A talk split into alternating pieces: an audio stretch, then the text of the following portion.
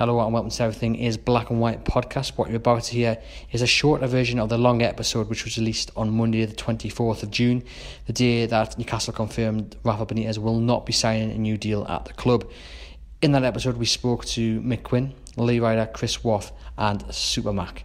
This episode you're about to listen to brings you just Super Mac's take on the news, like I say, in a shorter version. Thank you very much. I'm not surprised, but I'm quite horrified. Um, I think the fella has pulled pulled off miracles with the way that he's been able to keep Newcastle up um, without any real backing.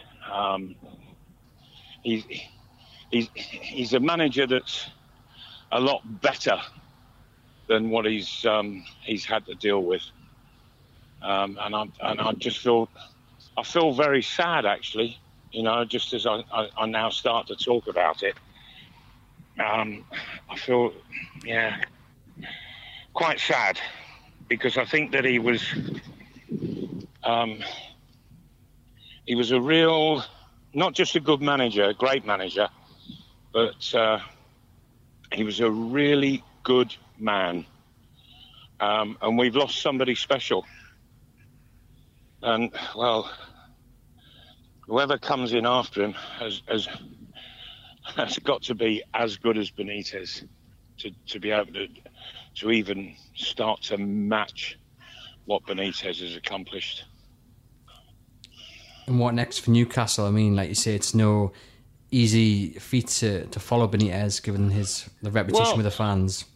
Yeah, I think I think this is a, a complete not a negative.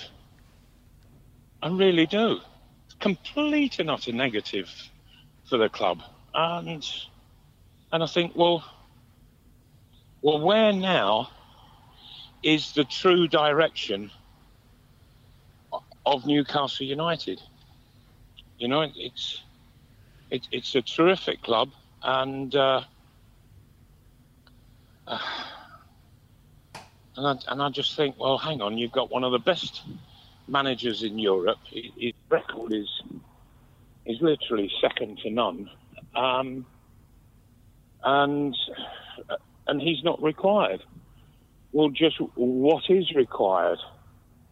You know, I'm I'm sure that there are plenty of of managers out of jobs who would jump at the chance of Newcastle, but are they really the quality that uh, that Newcastle need to follow uh, a, a, manager such as Benitez. And just, just finally, what would be your message to Newcastle United fans to instill a bit of hope, you know, a bit of faith for the future?